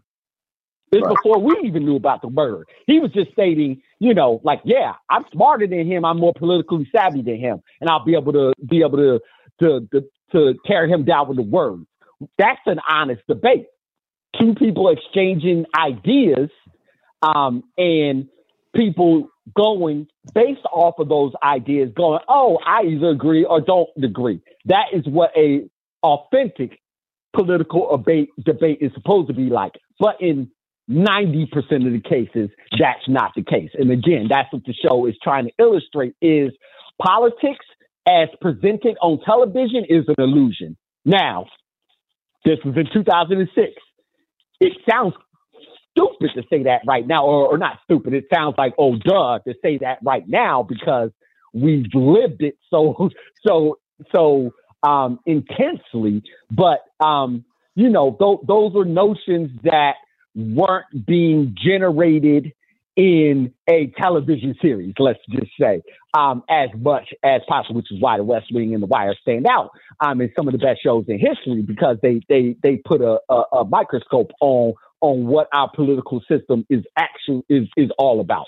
Um, uh, uh, uh, I won't get to Leslie. Um, and so um, and so that that's why this the seat like and, and, to your point with Tony Gray, we already know like Tony Gray's a pawn. They they laid out that plan a long time ago. We've right. we've always known that Tony that Tony Gray's there just to take votes away from Royce in order for Carcetti to win. That is his only only purpose in this show.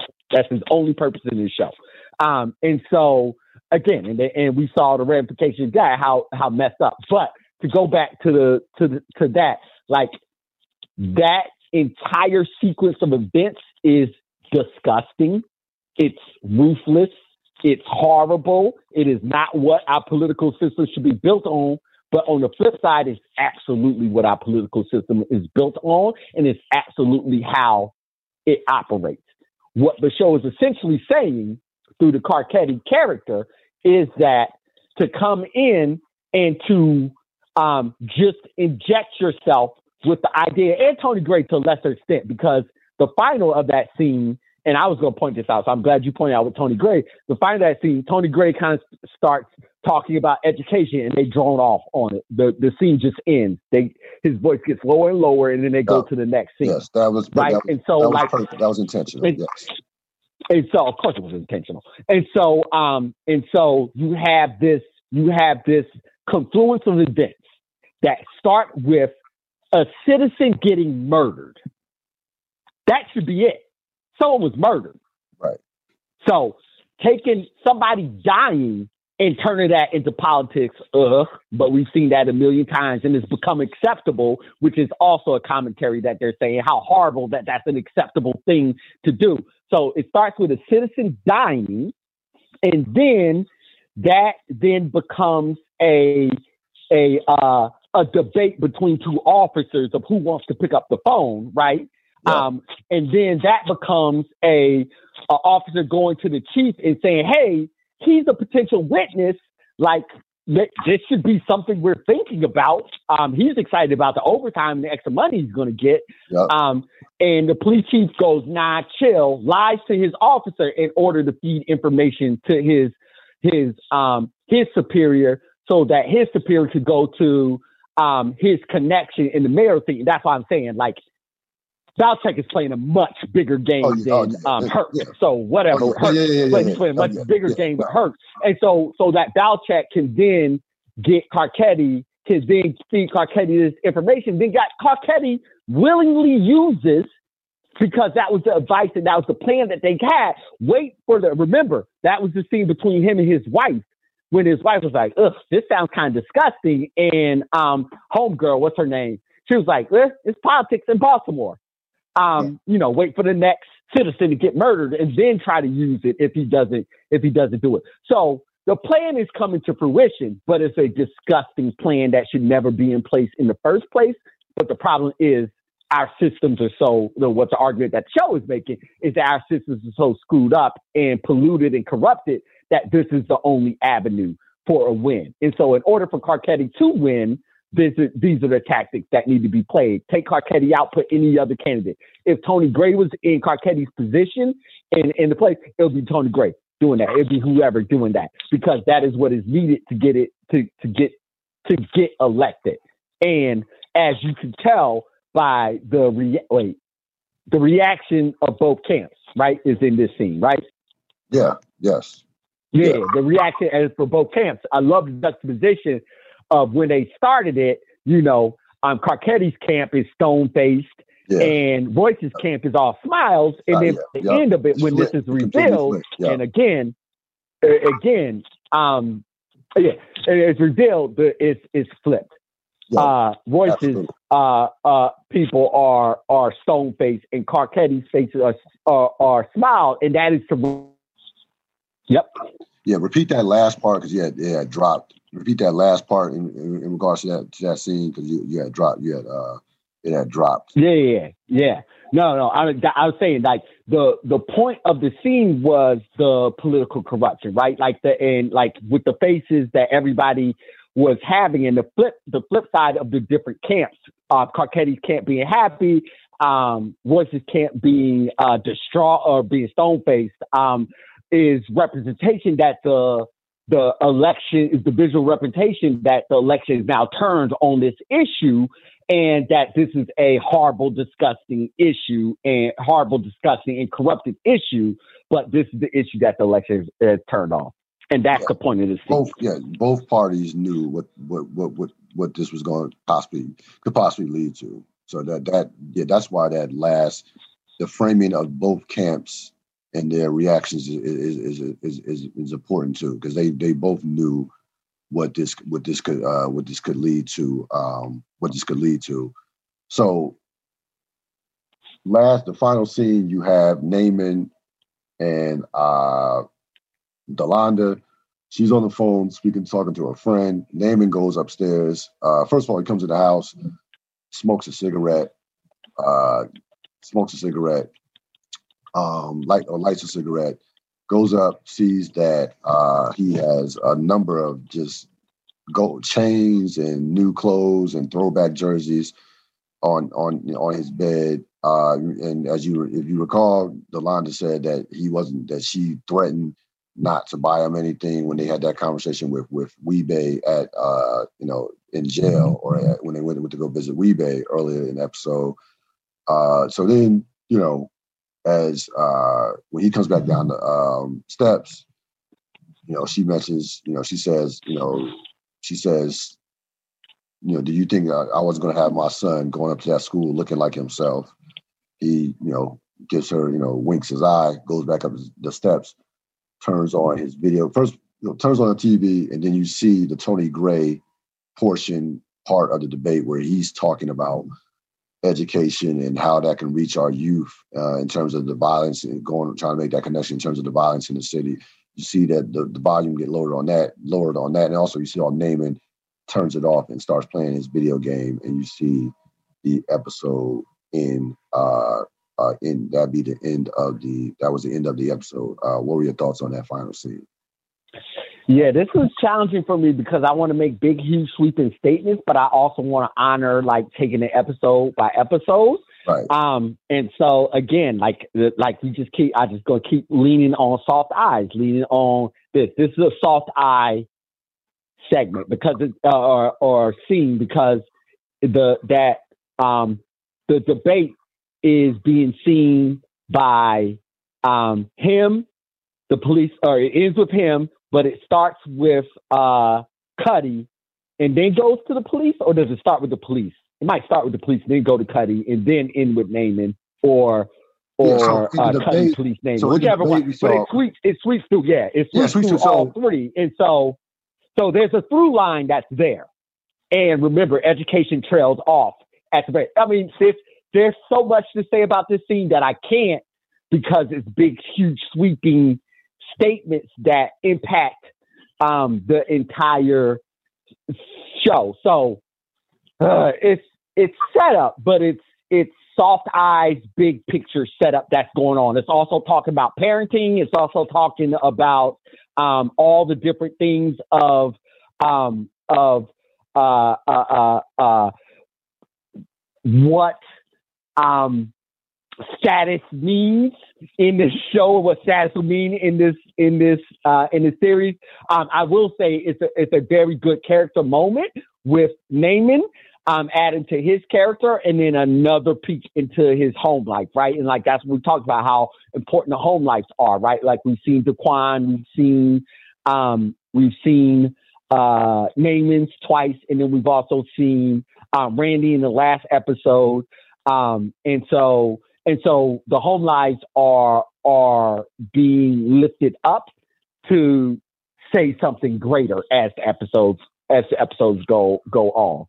But um, so yeah, there's a lot to this scene, and I'll remember it, and I'll bring it back up later on. Yeah, no, there, there definitely is. Uh, so then back to the last scene, um, when they were doing, when they were going through everybody that was and that was watching the debate, uh, you see Cutty, I forgot to mention Cutty. Cutty is laying down and he has a uh, he has a woman in the bed. One of the women, one of the, one of the women that was from uh, his gym.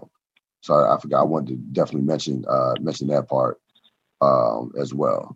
Um, so yeah, and um, can I wait? Let me let me roll back. So so um, let's. I'll just take it from the the the thing that I can talk about is the the connective the connective tissue between those three scenes police officers Cutty and naming scene and the politics right? Like like there's this big huge moment that's happened in this debate and there's this big huge moment that we feel that's happened in this show that's happened off of this horrible incident that i mean that's in the turn has happened off of this horrible incident we all know that as the viewer but everybody else in there casually turns the channel um, and that's how, that's how, mm, how do I say this? That's how,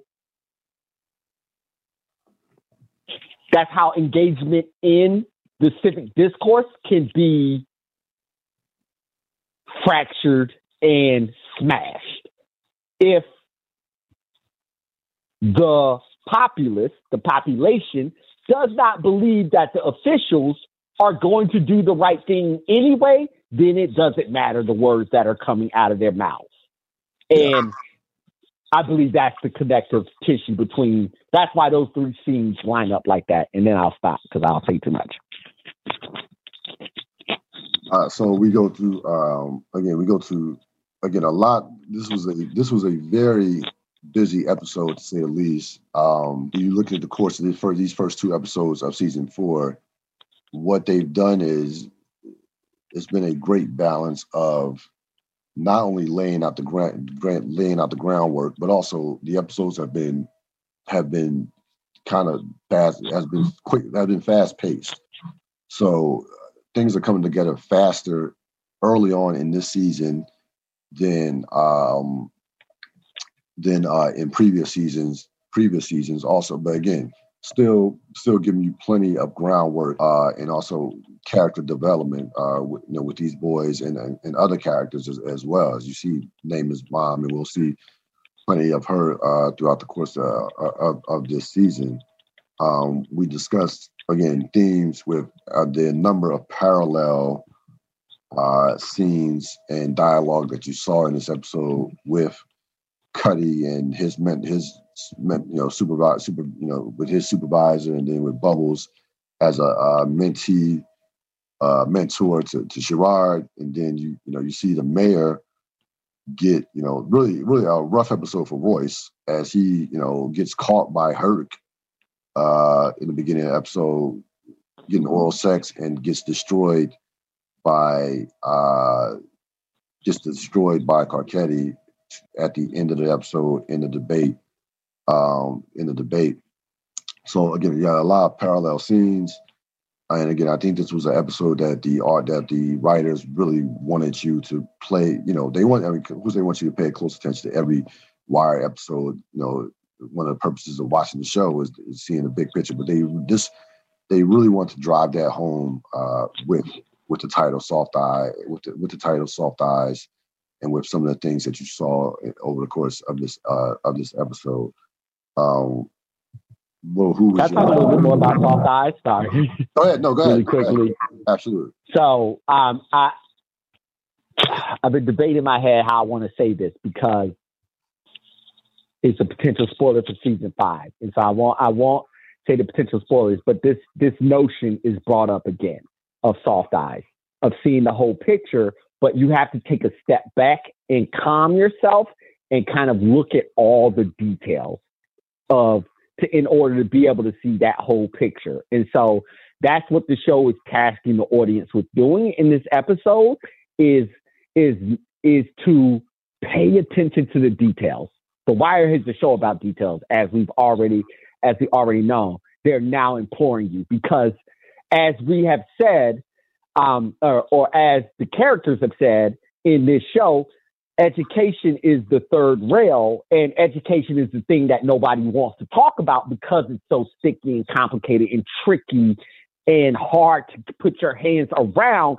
So people think because nobody approaches it with soft eyes. Nobody looks at the whole picture. You're, if you're only coming in for results, if you're only coming in with an agenda, yeah, education is the third rail because it's not that simple. But if you come in with soft eyes, if you're ready to look at all the details, if you're ready to put the entire picture together, then you can actually attack it. So when I said that the wire presents a question, they also present a solution, but none of their solutions are simple because life is not simple and life is not easy. And this is what the show says over and over and over and over again. And so Soft Eyes is a big statement, and they come back to it over and over again. Um, one meaningful scene I'm thinking about in season five, they come back to it, or maybe it was later in the season. Yeah, they're going to come back to it. Later in the season. It's, it's in this season. I know yeah, later in the season. They Sorry, not season five. Later, later in this season. Later yeah, season. yeah, yeah. yeah. Um, but I can't, I can't. Yeah, but it's a no, major no, spoiler, that, so that's why I don't want to go too too deep into it. Yeah, yeah. So, anyways, um, so but but but the, the the point is related to education. Damn everything else I was saying. The point is related to education, and um and that is that is the overarching drumbeat of the season.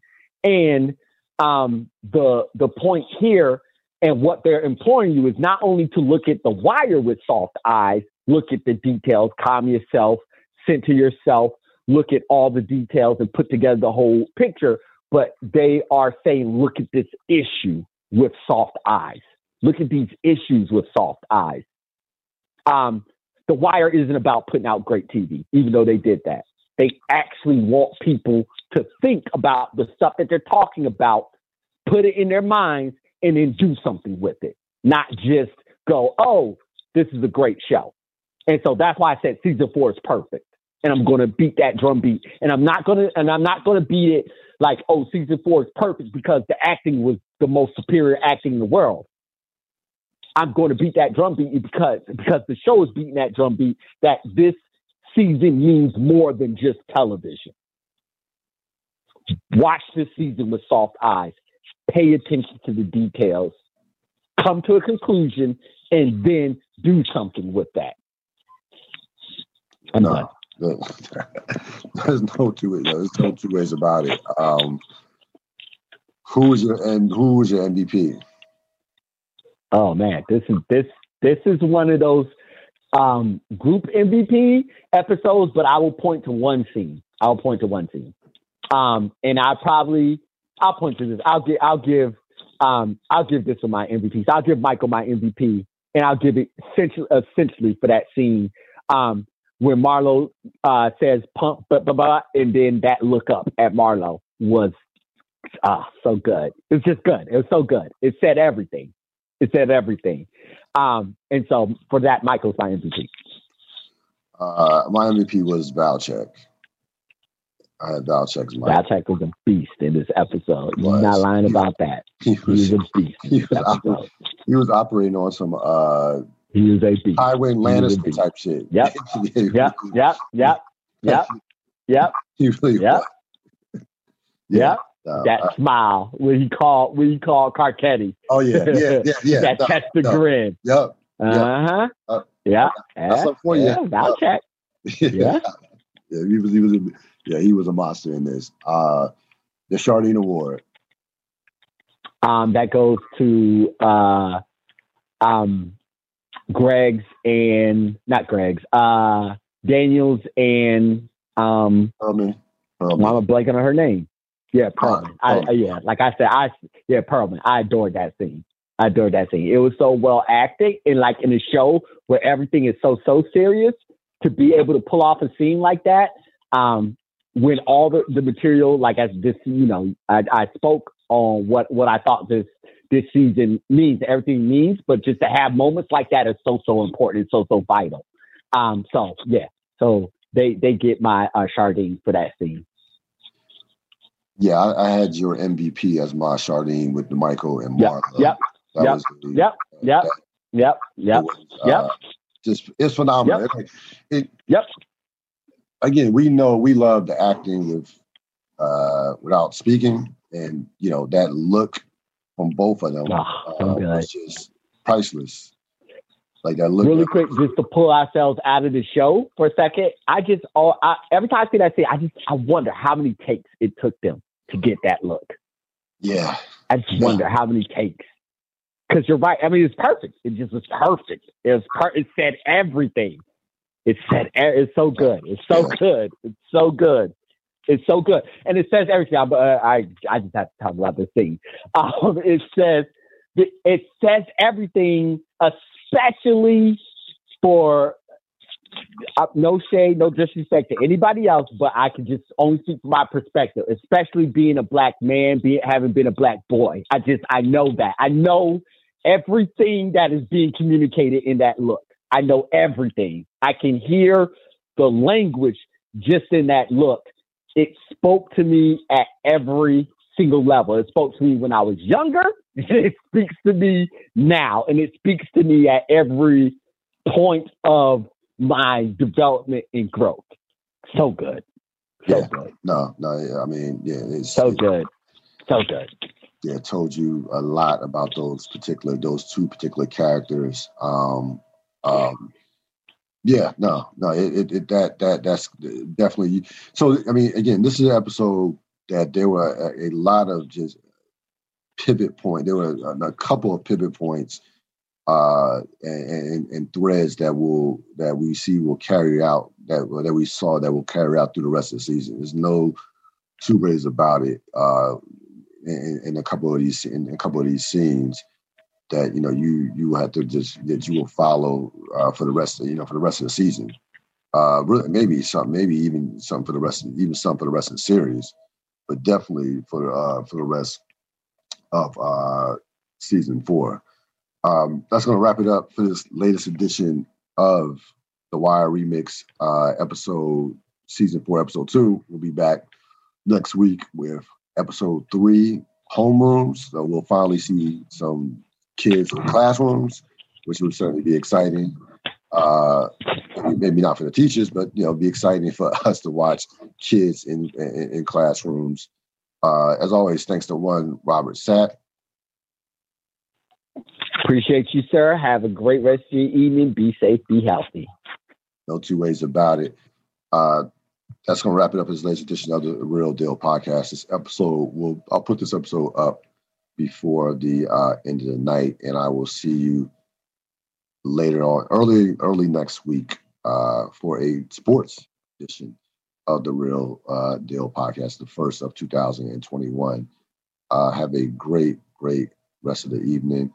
As always, you can subscribe to my YouTube channel, um, www.youtube.com slash C uh, slash uh, Real Deal podcast. Have a great have a great evening. So long.